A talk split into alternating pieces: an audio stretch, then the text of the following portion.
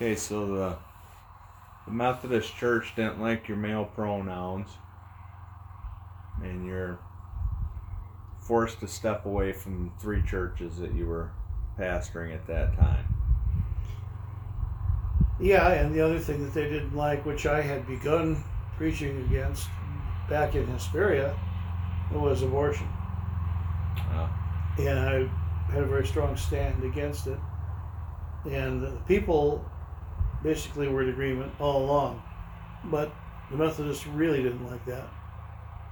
Or my stand against homosexuality, which I had run into directly in Hesperia. Little sidebar here.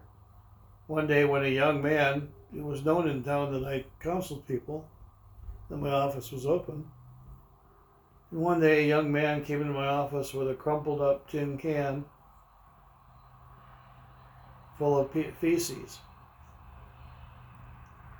And he presented it to me proudly, saying, Well, I, I bummed my way across the country and I've ended up in jail two or three times and I've been sodomized and I'm afraid I may be may have AIDS.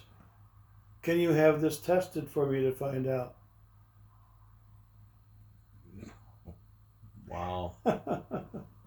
well, long and short of it is I had no way of having it tested.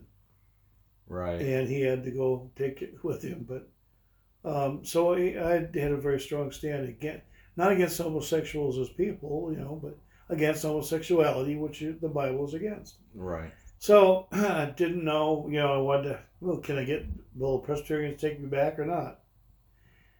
Well, again, I had to pass muster with them before they would send me anywhere else or let me go. Right. So for them, I had to write a theological statement and a couple other things. And uh, got called to task because, among other things in my statement, I said I believed in the reality of Satan as a person, not merely a force within humanity. Oh, they didn't like that. Oh, they didn't like that at all.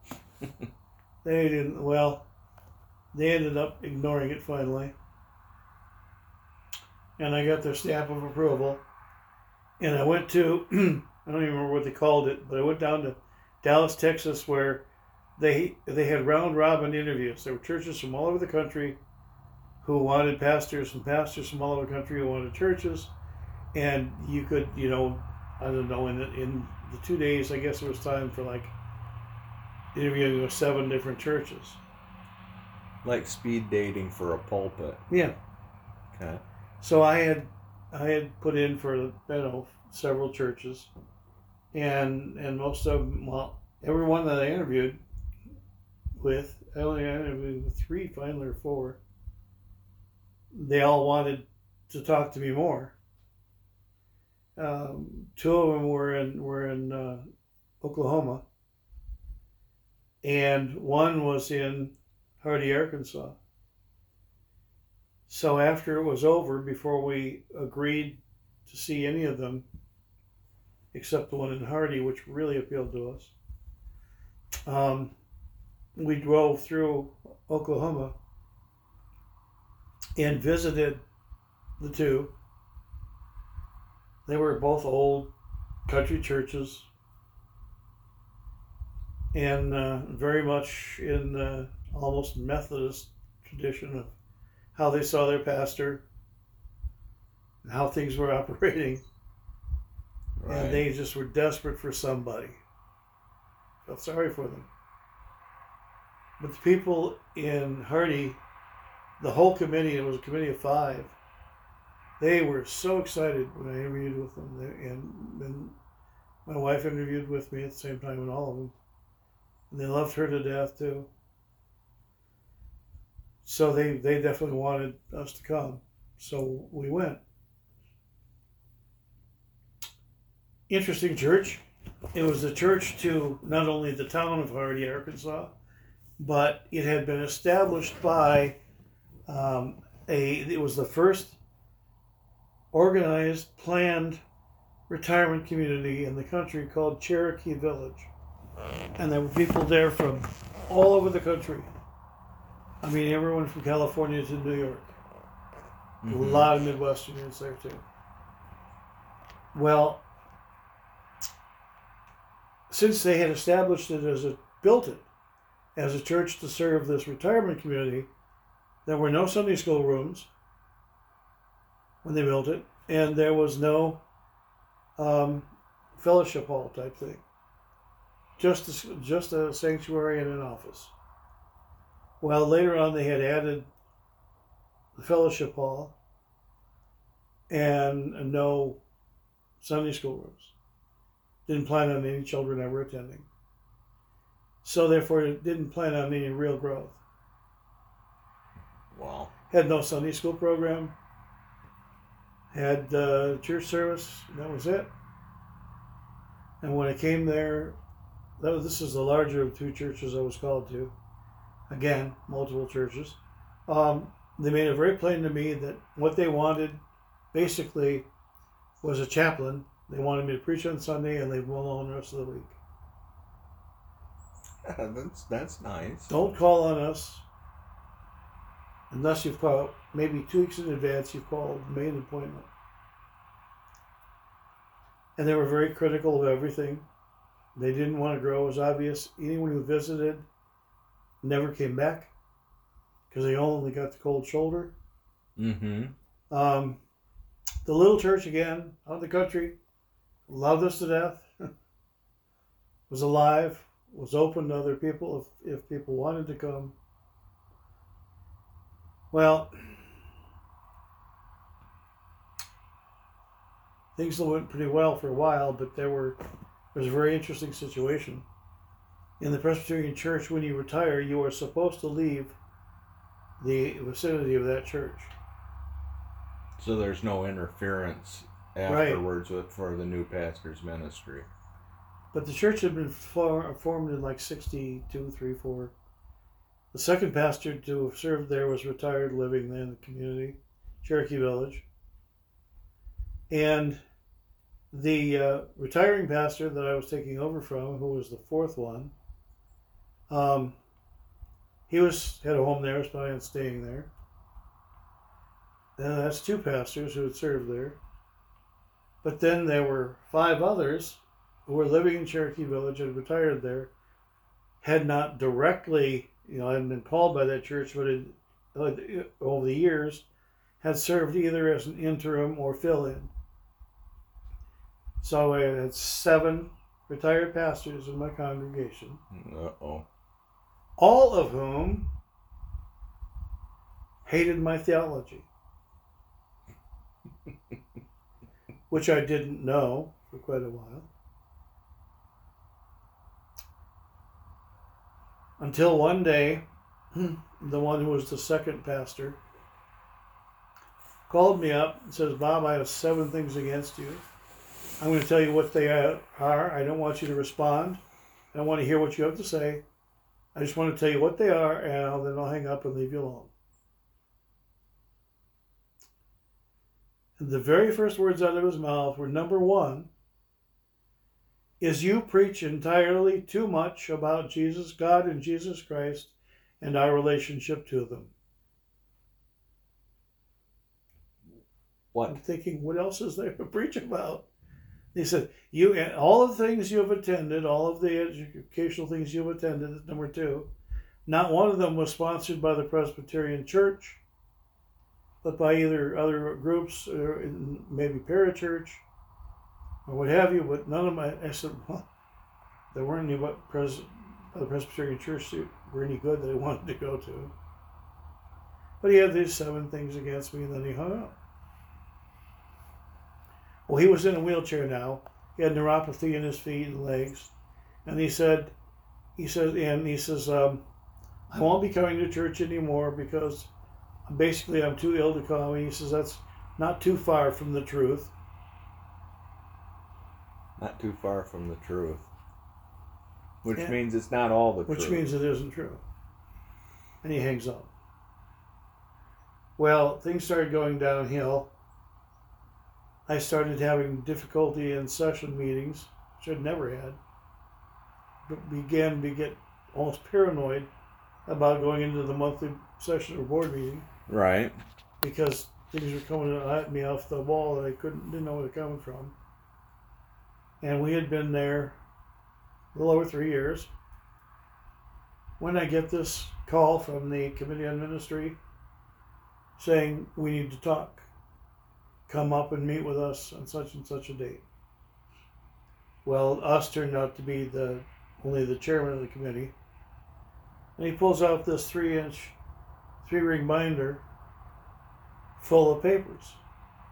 Okay. And he says, Bob, these are all letters of complaint I've received about you. Went, what? He says, yeah. I said, well, can I, let me look at No, you can't look at them, which is illegal. Right. You have to be able to face your accusers. Right. I said, what do they say? Well, the long and the short of it is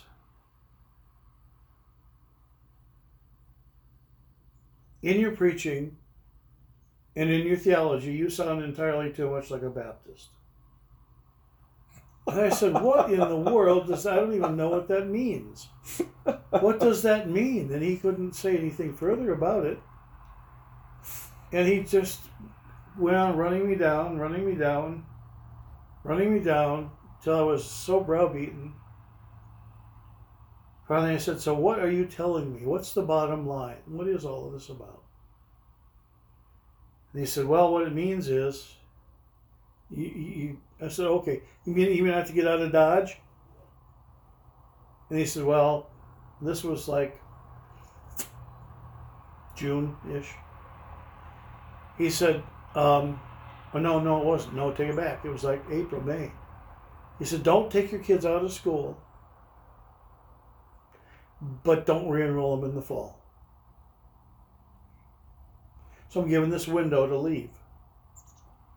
Right. Again, I have to rip my family up, lose, lose. I've been, lo- I've been losing pension all along the road, so I have you know, virtually no pension. Rip my family up, nowhere to go. What am I going to do? So again, I, I interviewed with the, the Presbyterian Church, and I got an interview in uh, Bay City, and they called me to preach uh, for to hear a sample sermon. I ended up going there three times, and they voted. They voted unanimously to call me. Oh, wonderful! Finally, somebody wants me. Had the house all packed up. Had the movers all set up. Was going to be packing the next day. I get a phone call from the Presbytery executive of that area saying, You can't come. Your call has been denied. I said, What? It was unanimous. Well, it, it seems that there's been information presented to the Committee on Ministry where we can't accept you any longer. The long and the short of it was my first divorced wife who was a member of that same presbytery, had found out that I'd gotten this call in Bay City, had told a whole bunch of nonsensical lies to the committee about me to the point where they rejected me. Wow. So here I am, packed up, movers I couldn't pay for, nowhere to go, no job, no home, no nothing. Which was at this point now the rock bottom. Right. Well, fortunately, I did still have a mother that lived in Michigan. Consequently, she had just two weeks or three weeks earlier visited us in Arkansas. and just before leaving to go home, she had tripped over one of the concrete bumpers where you park your car in a parking lot Right. and fallen. And didn't know until she'd been home for a week or so that she had broken her hip. and discovered it was broken and had to have it replaced. And she was in the nursing home in, in Hart. Okay. Well, talked to her on the phone, and she made it clear that they would release her if she had somewhere to go or she had someone to take care of her. And I explained our situation, and she said, Would you please, please come home, stay here, and help me out? Well, yeah. Even though it had been a strained relationship for a couple of years before that, it was now healed. Mm-hmm. So we moved back to Pentwater, Bass Lake. Moved in with mom and dad at mom's home. I had been mom and dad's when they retired. Brought mom home from there, took care of her. I went from job to job to job, which I had done filling in before with other churches. I mean, I got seven certifications in sold insurance and mutual funds till I had to leave that because they wanted me to do something that was immoral. I got licensed and drove truck until I basically got fired because I got pneumonia and they wanted me to go back out on the road when I was dangerous and I refused and so I was told by the dispatcher to clean up my truck and go home, which I was told later by the president of the company he had, didn't have the authority to tell me. But by that point in time, I had secured another job. So I went from job to job and began building then on my own. Started my own construction company. Started building houses again, which I had done in, as an interim all along the road also. Every time I was out of a church. I didn't say that earlier, but I had always turned back to building. Okay. Um, it was doing pretty well, and, and along came a man that I knew from up here because I had married him and his wife previously from Hesperia. And he says, Well, um, I'm a member of a Bible study that's been started. The man who started, we wanted to become a church. The man who started us doesn't want isn't a pastor, doesn't want to be a pastor. And they ended up calling me to the church here, Lighthouse Community Church. Turned out to be an interesting situation over the years. Very trying, but I continued to grow in faith as the struggles went on.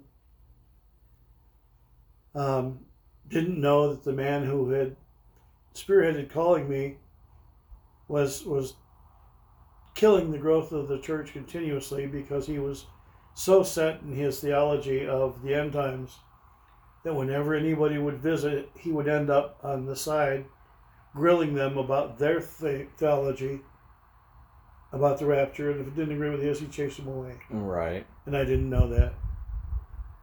Well, finally, because I had allowed and encouraged a couple of people to be a member of the congregation who had a very strong belief in the Holy Spirit and, and wanted things like healing services and what have you, which I was all for, Mm-hmm.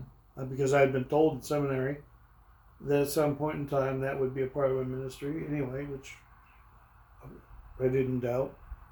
But he didn't like that. He and his wife and some others didn't like that. I don't know why. But anyway, he they finally caused so much disruption in the church that we we had a board meeting one night and he and his wife and the other leaders of the dissension ended up leaving, which took almost half the church away. My health was going downhill. and The church wasn't doing well. And finally, I ended up retiring. Probably it was a year and a half, two years later. I don't remember exactly. But uh, within a year and a half of that, the church just closed.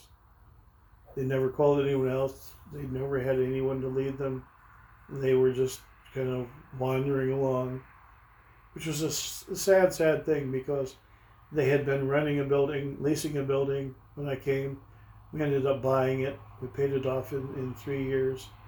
It, it was serving us well as a facility, and uh, they they didn't know what to do with it when they closed as a church, even though they had bylaws written in for what to do with it. They didn't do that, and uh, so here I am. It was again. I was without a church. I still have great problems with denominations. I don't believe in them at all. my my faith is not been dented or dinged or hurt in any way. I, I know who I belong to, no matter what comes my way. I had been told when my back was healed by one of the brothers, he said that the Lord gave me a word of wisdom and said, Bob, be willing to be a cripple for me, which has been in the back of my thinking for all these 40 some years, what he means. I'm gradually seeing what he means as I get more and more crippled up. but I had said at the time, Lord, whatever you want, it's up to you. Um, but I see denominations today as, I'll just say it, I'll just say it the way I believe it. Basically, they're cults. Unintentional, un, under, non understood as that, but a local church calls a pastor who becomes their, their cult leader, their idol, and they will follow that person. They won't worry about studying their word. What the person says it's black, it's black. If the next one comes along and says it's blue, it's blue. And whatever that leader tells them, that's what they believe. And, and they're not encouraged to go deeper, most of them.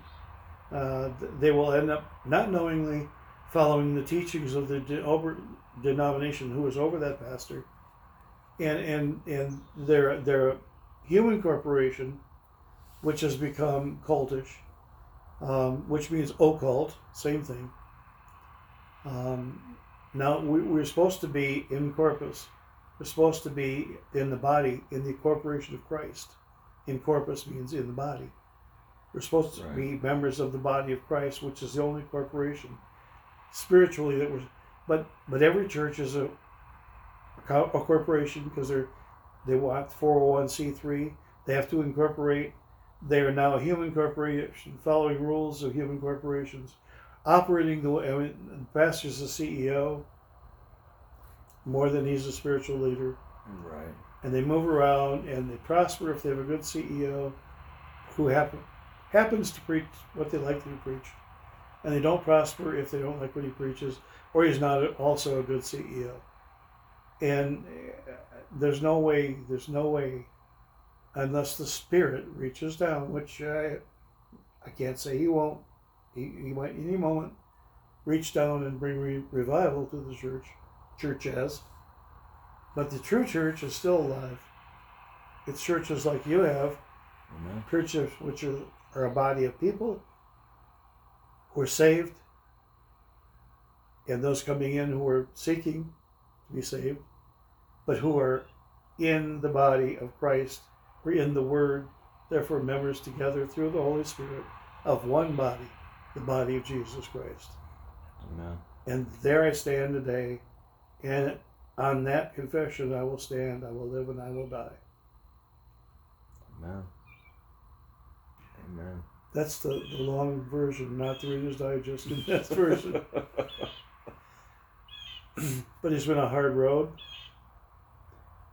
I've been tested at every turn. Why, I don't know. Maybe I needed it to continue to grow. Maybe I'm just stubborn. but it's been hard on my family to move, pull up stakes continually. Some of the church situations were harder on others of them. The one in Ohio was very hard on their son, very hard on him. Um, the one in Arkansas was kind of hard on their oldest daughter. Um, but they've survived. All three of them have faith today, for which I'm very grateful. They haven't Yeah. lost their faith. And uh, while I have not prospered in the economic realm of, of being economically successful, virtually no pension, you know, and, and very small Social Security because of low earnings, because of moving from church to church. Right. But the things that count, I am very wealthy in. Faith, the love of Christ, the love of brothers and sisters in Christ like you. Those are the things that count. And to me, I, w- I would give up all of the rest again if I could count on that. Yeah. A lot of people don't realize exactly how little our earthly belongings and our earthly possessions truly mean to us Amen. because they they focus on what they see on this earth and what this earth has to offer instead of what Christ has to offer and focusing on that life to come that is eternal rather than this temporal life that we have here.